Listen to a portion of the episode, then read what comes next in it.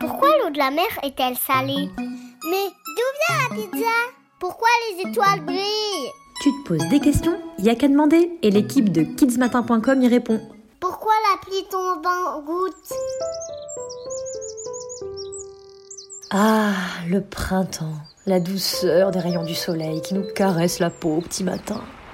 Mais, oh non, il pleut Petit crachin, gros orage, l'eau, c'est sûr, ça mouille.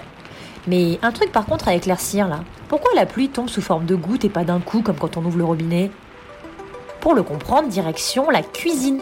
Oui, oui, la cuisine là, hop, hop, hop. Quand tes parents veulent faire cuire des pâtes, ils mettent de l'eau à chauffer. Et regarde là, au-dessus de l'eau, se forme une petite vapeur blanche.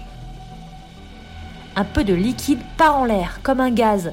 On appelle ça la vapeur d'eau. Tu suis? Bon, prends maintenant ta serviette, je t'amène à la plage. Ouais, prends aussi le parapluie quand même. Car figure-toi que c'est le même phénomène sur la mer. Quand il fait chaud, il y a une évaporation de l'eau vers le ciel. Et quand elle est montée jusqu'au ciel, cette eau, elle va se rassembler sous forme de nuages. Oui, ces fameux là qui m'ont fait râler ce matin en ouvrant mes volets. Figure-toi qu'ils sont formés de toutes ces petites gouttes d'eau, de toute cette vapeur échappée de la mer. Toi aussi tu les vois dans le ciel. Ils sont souvent blancs mais ils s'assombrissent parfois et ils deviennent menaçants. De temps en temps, les gouttes décident de grossir, grossir à l'intérieur. Elles se mettent côte à côte et les nuages deviennent de plus en plus gris, car la lumière ne peut alors plus passer au travers.